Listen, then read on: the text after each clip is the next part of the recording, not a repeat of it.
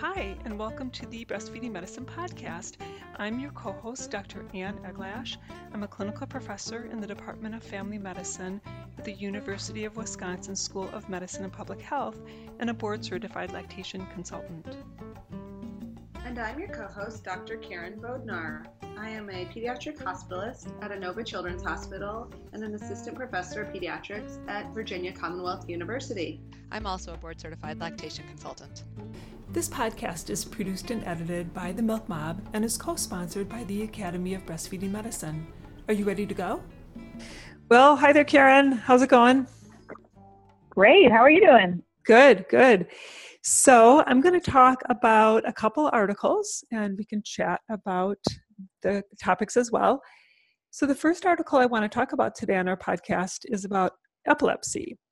And so, the first article is entitled unintended pregnancy, prenatal care, newborn outcomes, and breastfeeding in women with epilepsy.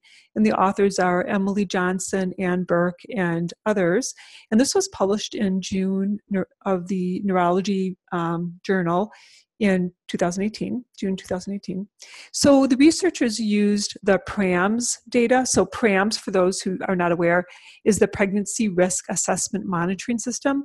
Uh, this is a survey that the CDC sends out every year to like a random number of postpartum women to ask various questions. So, a lot of our research that's done to find out about all kinds of different issues for pregnancy and lactation come from PRAMS data. So, for those of you who read the clinical question of the week at the Milk Mob, you'll see a lot of sort of more robust research with large numbers of patients tends to be from PRAMS. Anyway, so this particular data that they um, that they called out of uh, the survey material was asking about epilepsy, unintended pregnancy, and breastfeeding. And they found that among about 73,600 women who responded to the survey, that about 0.7% or about 541 had epilepsy. Um, so that was interesting just to know that it was, you know, almost 1%. And hmm. among the women with epilepsy, 55% had unintended pregnancy, whereas among the women without epilepsy, 48% had unintended pregnancy. So they found a slightly higher unintended pregnancy among women who had epilepsy. And and these are all women that delivered, correct? Yes. Wow. So they had yeah, so many of them said that they had used birth control what type of birth control do you think i'm going to ask you this a test question do you think they Sorry. reported most often that failed? Um, oral contraceptives? No. Um, condoms? Yes that's one. What's the other? Which i didn't even consider a method really but it's considered a method um, natural family planning or just the withdrawal method. Withdrawal, withdrawal. That's so, not a method. I know, but it was considered a method. So anyway, um, I think people do consider it a method. They're incorrect. I have a number of patients that use withdrawal as a method. That's not, but I, and I tell my patients, you know, that's not really a method, and then I explain the science behind it. You know, whatever. Um, so anyway. so the rate of breastfeeding women who had epilepsy um, who have epilepsy had a 69.1% of ever breastfeeding compared to 84.6% of women who didn't have epilepsy. So, so breastfeeding rates were definitely lower for women with epilepsy. And um, so the authors went on to say that although w- people tend to worry about anti epileptic meds during lactation, mm-hmm. breastfeeding is still recommended. And the authors cite a couple studies that I were not that I was not aware of. One was called the Norwegian Mother and Child Cohort Study, and this was a prospective study of 223 women who were taking anti-epileptic, anti-epileptic uh, medications, and they were breastfeeding, and they found that those, well, not all of them were breastfeeding. Some were breastfeeding and some were not. And those who were breastfeeding, they found that those infants actually had higher motor and social skills compared to the infants who were not breastfeeding. Yay, breastfeeding. Right, yeah. And then there was another study that was entitled uh, The Neurodevelopmental Effects of Anti-Epileptic Drug Study, which was um, actually a multi-center study. And the women were either taking carbamazepine, lamotrigine, phenytoin, or valproate, valproate and they found that um, the babies who were breastfed did have higher IQs and cognitive abilities up to age six compared to infants who are not breastfed. So clearly, breastfeeding is important for babies who are um, who have mothers who are taking these medications, and that in fact we should not be shying away from these mothers uh, breastfeeding, and that they should breastfeed because they they're going to have better outcomes. And then I started wondering, well, gosh, you know, they were definitely exposed to these meds during pregnancy. So then the question is, does breastfeeding actually help to um, sort of ameliorate the effects of epileptic medications that may be happening during pregnancy. So they don't say anything about that, but I, I do think that we should be thinking about this. And I know that it seems a little scary because these medications oftentimes do seem to have effects on people's brains. These epileptic medications do, but um, you know, in terms of making them tired or foggy, um, people I know who've taken um, Topamax will say, "Don't you know that some people call it dopamax you know because it makes them feel tired. Um, and so maybe uh, there are people there are obviously people who think well maybe it's better just to not breastfeed because formula is fine but in reality that's not really true. That's so fascinating. I would say that um, lamotrigine is one of the most common medications that people contact me about providers mm-hmm. to ask whether or not their um, patients should be prohibited from breastfeeding on that medication.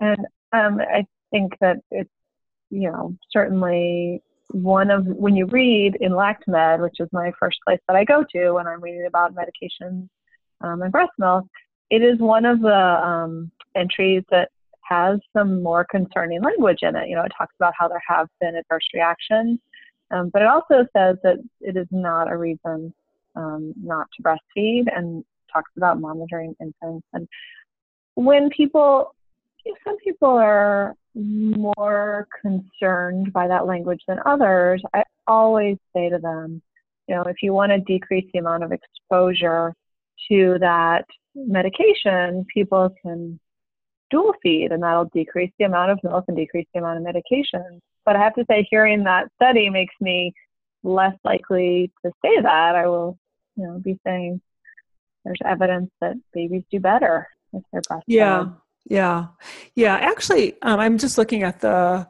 at the lamotrigine um, information on LactMed, and it said mainly to watch for uh, the short, like short-term side effects, um, mm-hmm. like apnea or rash or drowsiness or poor sucking, um, and that mm-hmm. long-term it's been shown to be safe. So that's good.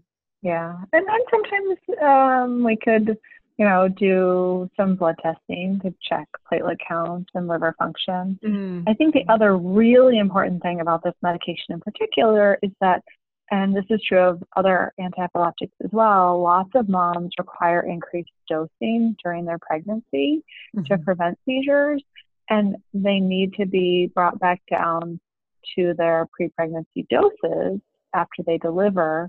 Um, that may require some weaning because dropping people's um, levels too quickly could cause them to have um, a seizure.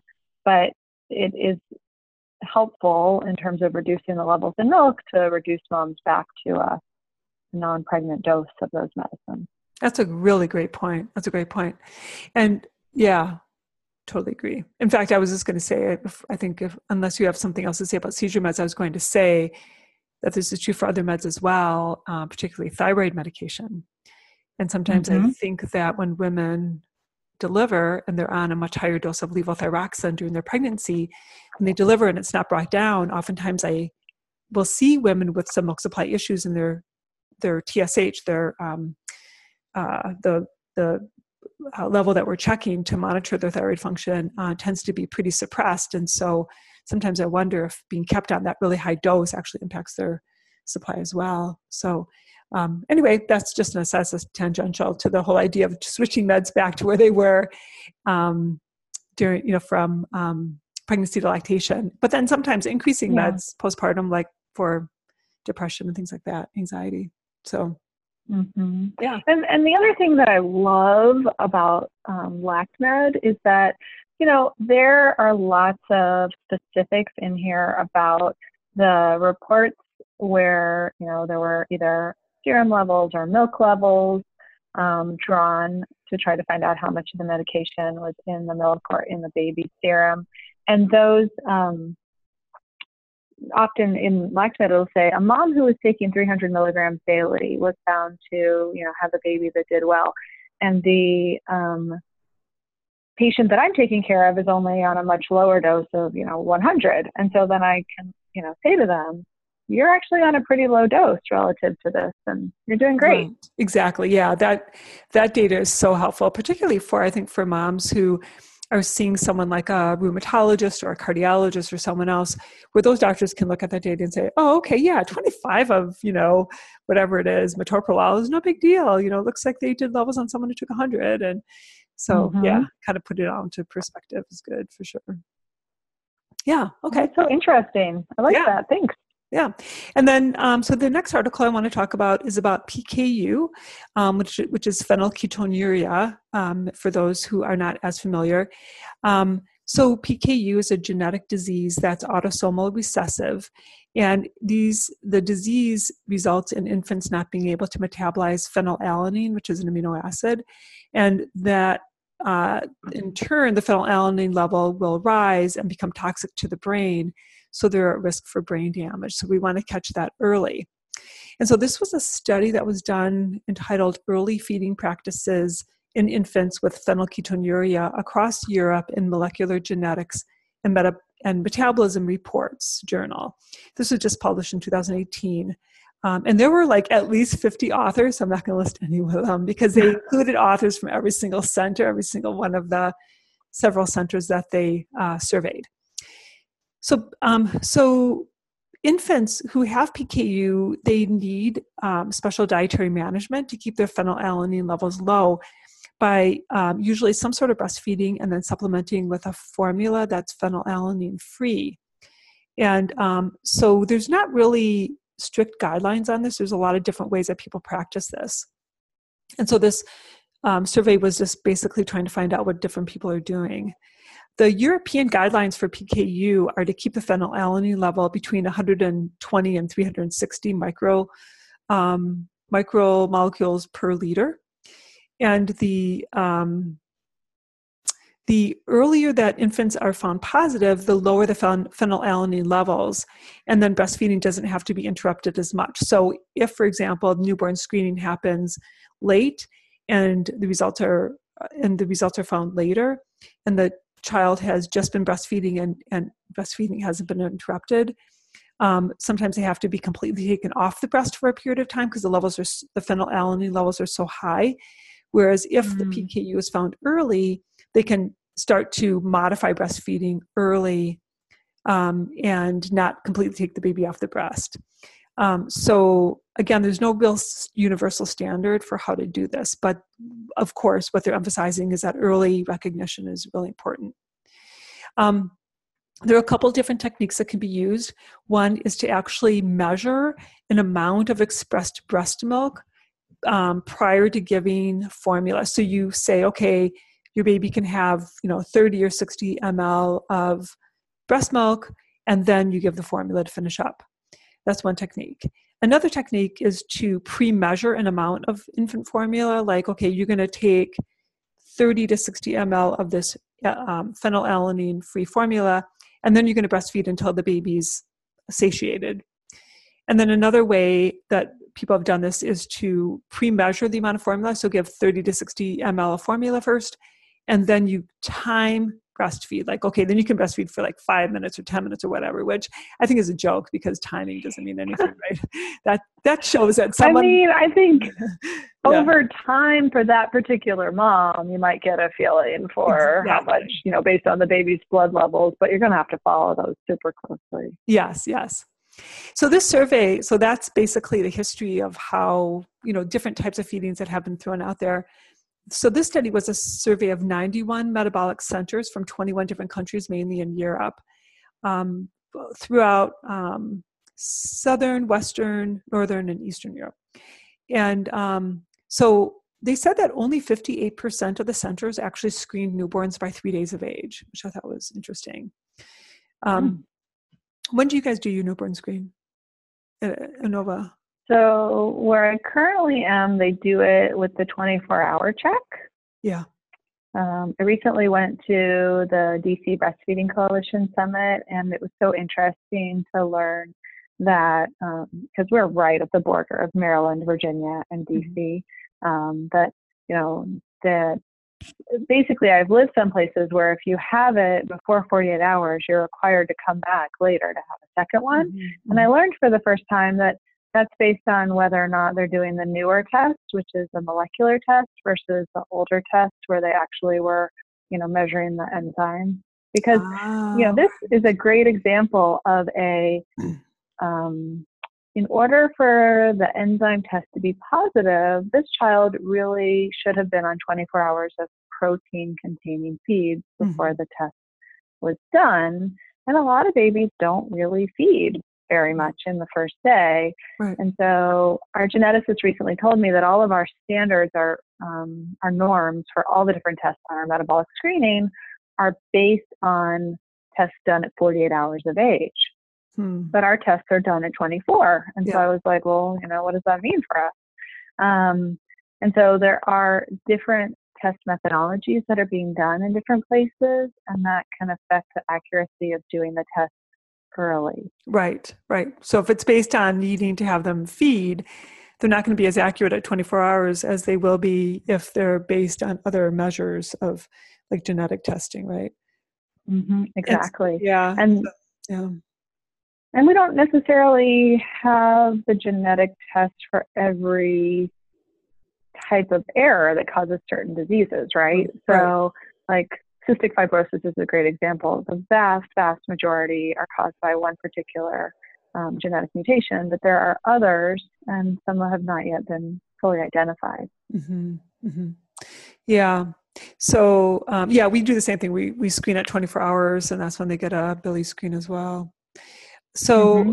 so anyway, so what they found in this study is that um, 53% of the centers that they surveyed gave the pre-measured um, phenylalanine formula first, and then they um, and then they allowed them to just breastfeed, and and then the majority of the rest, 23%, alternated breastfeeds with phenylalanine-free formula. So one feed would just be breast milk, and one feed would just be formula. Hmm. And then there was there has been some research looking at women expressing breast milk and measuring the breast milk, but they found that um, there was no evidence that that was beneficial, that that was more beneficial than giving a pre-measured amount of formula first and then breastfeeding to satiety. So so a lot of centers have just gone to that as an option, or breastfeed one feed and then the, the phenylalanine formula, the other feed. So those are the two things. It would be interesting to see what's happening in the United States. I'm not sure. Yeah, I'm super fascinated. I have to say that any protocol that requires people to pump their breast milk when they could potentially be putting to the baby to the breast is it's just more work and people right. tend to not keep that up as long because Right. You don't get that experience with your baby, and it's just a lot of work. Right. Well, they found that in general, the breastfeeding duration among these um, families who had a baby with PKU was much shorter, probably than their than the average in their country. So they found mm-hmm. that the average duration of breastfeeding um, until between five and seventeen weeks. Um, uh, that was the duration about 26% of the countries. So 26% of the countries the infant only breastfed between 5 and 17 weeks. And um, in 34% of the countries, they breastfed from 18 to 26 weeks. And in 24 of the countries, 24% of the countries, they nursed from 27 to 52%. So over one year, only 6% of the um, wow. countries had um, an average breastfeeding rate of was over a year. So um, they, yeah, they definitely cut it short early just because it's probably a pain. It's probably harder to maintain lactation when you're not, when you have to maintain your breast milk yeah. by pumping at other times. So, um, and also, then, I think probably there's some amount of people being given, at least initially, the information you're not going to be able to breastfeed, right? So they might not get off to a strong start the first right. few days and right. establish their supply. I mean, I don't know if that's true. They may not have the results of the screening test back Some Right. people may be diagnosed prenatally. Right. Um, yeah. But certainly when the test results come back, you know, if I'm a general pediatrician and I haven't heard this podcast and I hear that, you know, this infant in my practice is positive for PKU, then I call the geneticist. They say, start the special formula, stop the breastfeeding. And it, that interruption, some moms never will recover from that. Exactly. And that's what they say to try to avoid with the early diagnosis and just start to sneak in the start to add in the formula but keep them breastfeeding so that you don't interrupt breastfeeding and then they also um, measured like what percent of hospital what percent of countries are more likely to admit the child to the hospital upon diagnosis and they broke it up into Mm. regions and they found that 90% of eastern european eastern european countries will admit the infants 90% of the eastern european i should say centers metabolic centers in eastern europe will admit as soon as they're diagnosed um, however in northern europe only 21% of those metabolic centers will admit upon diagnosis so there's a real Wow. so it, it kind of depends on how much outpatient support they have so it varies quite a bit in terms of whether they get admitted hmm Yeah. so any anything any other words of wisdom about pku as a Uh, the only other thing that I would add in is that, um, you know, PKU is a heterogeneous disease. So some people have zero enzyme, and others have, you know, they've gotten one allele that um, doesn't work from, even though it's a it's a recessive condition. Sometimes there's some amount of enzyme activity. And Mhm. so there's like a type one, type two. And so I think that, you know, when I first learned about the contraindications to breastfeeding, this was one that I was taught.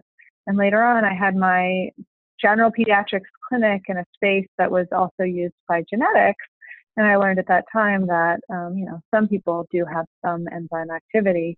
And so they would be able to tolerate um, probably a higher level of breastfeeding than other Mhm. patients. And that's why that testing early and then following their levels is so important.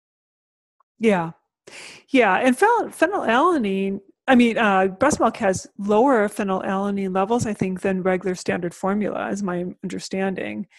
So that um, so that you have to interrupt the um, breastfeeding. The amount of breast milk is needs to be interrupted less than the amount of standard formula needs to be interrupted.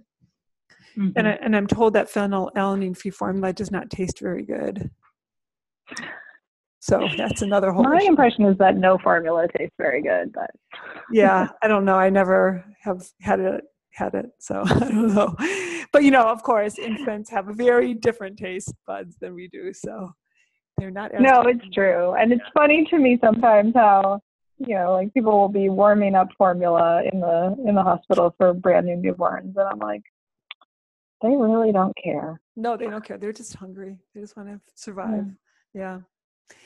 So the last article that i have today is one on colostrum and giardia infection and i thought this was like so fascinating that i need to share it even though um, the general outcome of the study is not as impressive as the actual like um, journey of getting to the to the results.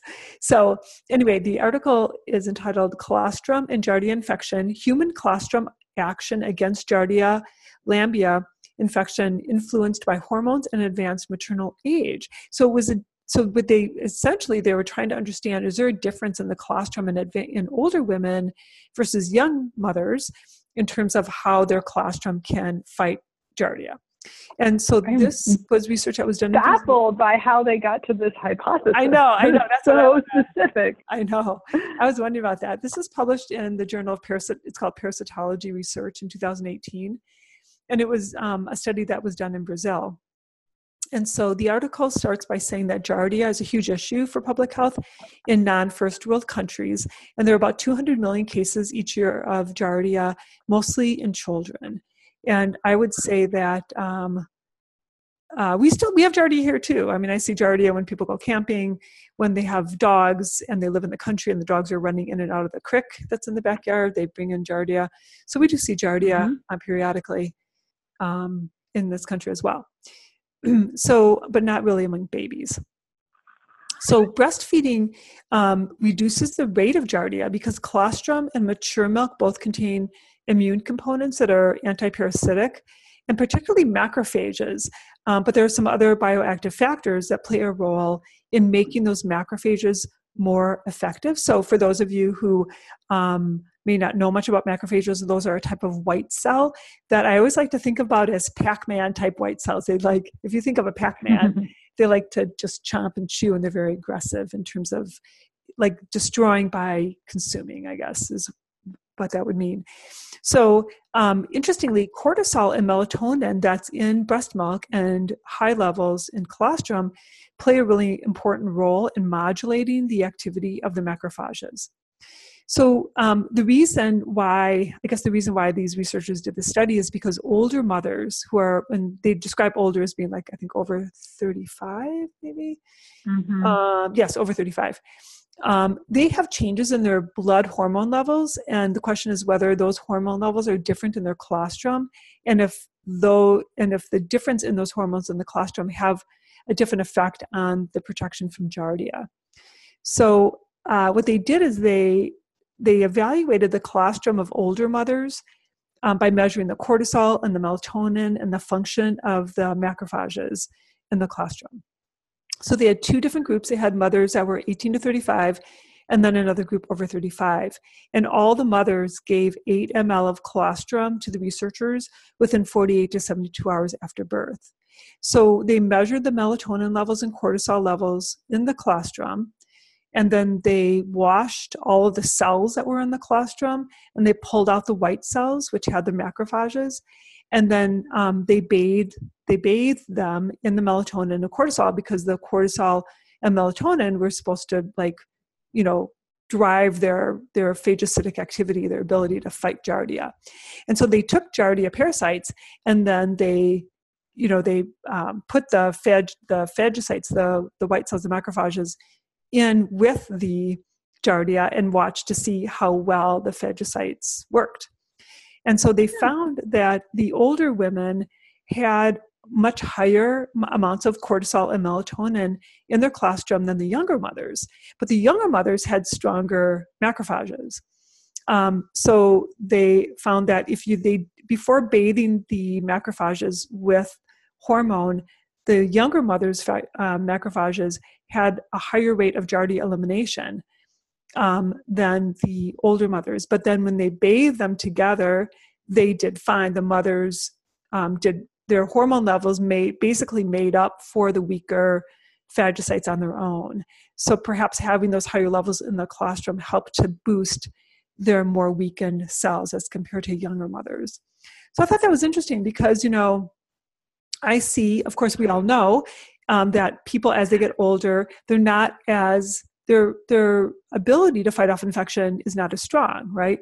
Like, mm-hmm. you know, we don't even give the live um, nasal flu vaccine to people over 50 because they are not because they're at risk for actually getting flu from it, um, not being able to use it as well um, to fight off flu, and um, and we know that people as they get older they just don't fight off i mean that they don't fight off infection very well as, at all um, which is why we say that you know to an extreme pneumonia is the old man's friend you know that's a natural way to die is by infection.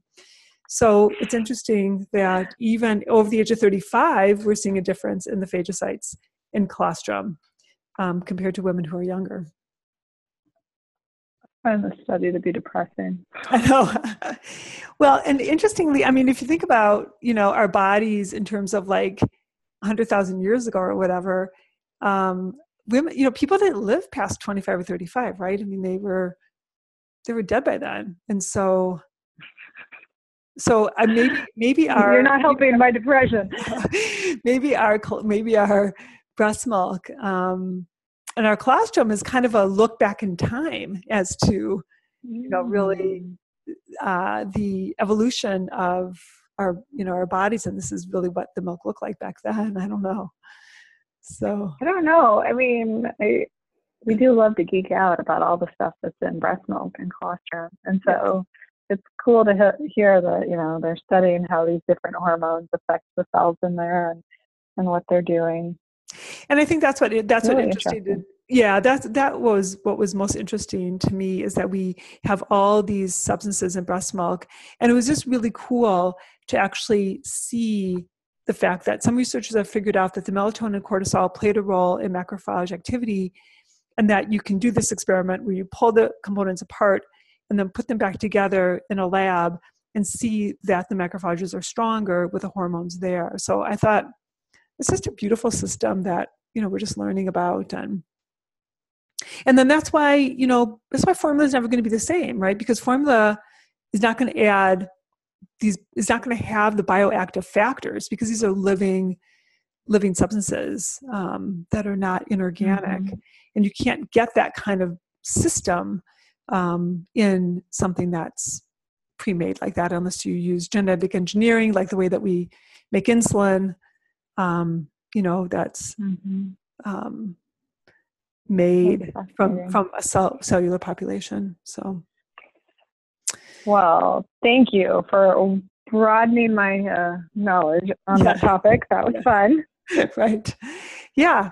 So otherwise, um, that's it for today, and uh, we'll have some great topics next time. And um, if anyone's interested in learning uh, or keeping keeping abreast of the most recent topics that are coming out in um, breastfeeding medicine, particularly policy statements or articles that are um, influential in changing our practice or our thinking, check out the clinical question of the week at themilkmob.org. And um, then we will perhaps have an update on putting together breastfeeding medicine practices in the near future with you, Karen. Yay. Yeah. So, yeah, I, we're learning a lot. Yeah. All right. Talk to you later. All right, bye. For questions regarding this podcast, please contact us through our website at lacted, L-A-C-T-E-D dot org. We have other educational projects, including the Clinical Question of the Week, our Little Green Book of Breastfeeding Management for Physicians, and our various educational courses and conferences for physicians and other breastfeeding supporters. If you want to see what we look like, check out our Breastfeeding Medicine Podcast Facebook page, where you can post any questions or comments about our podcasts. Thanks for listening, and we'll be back with you in about four weeks.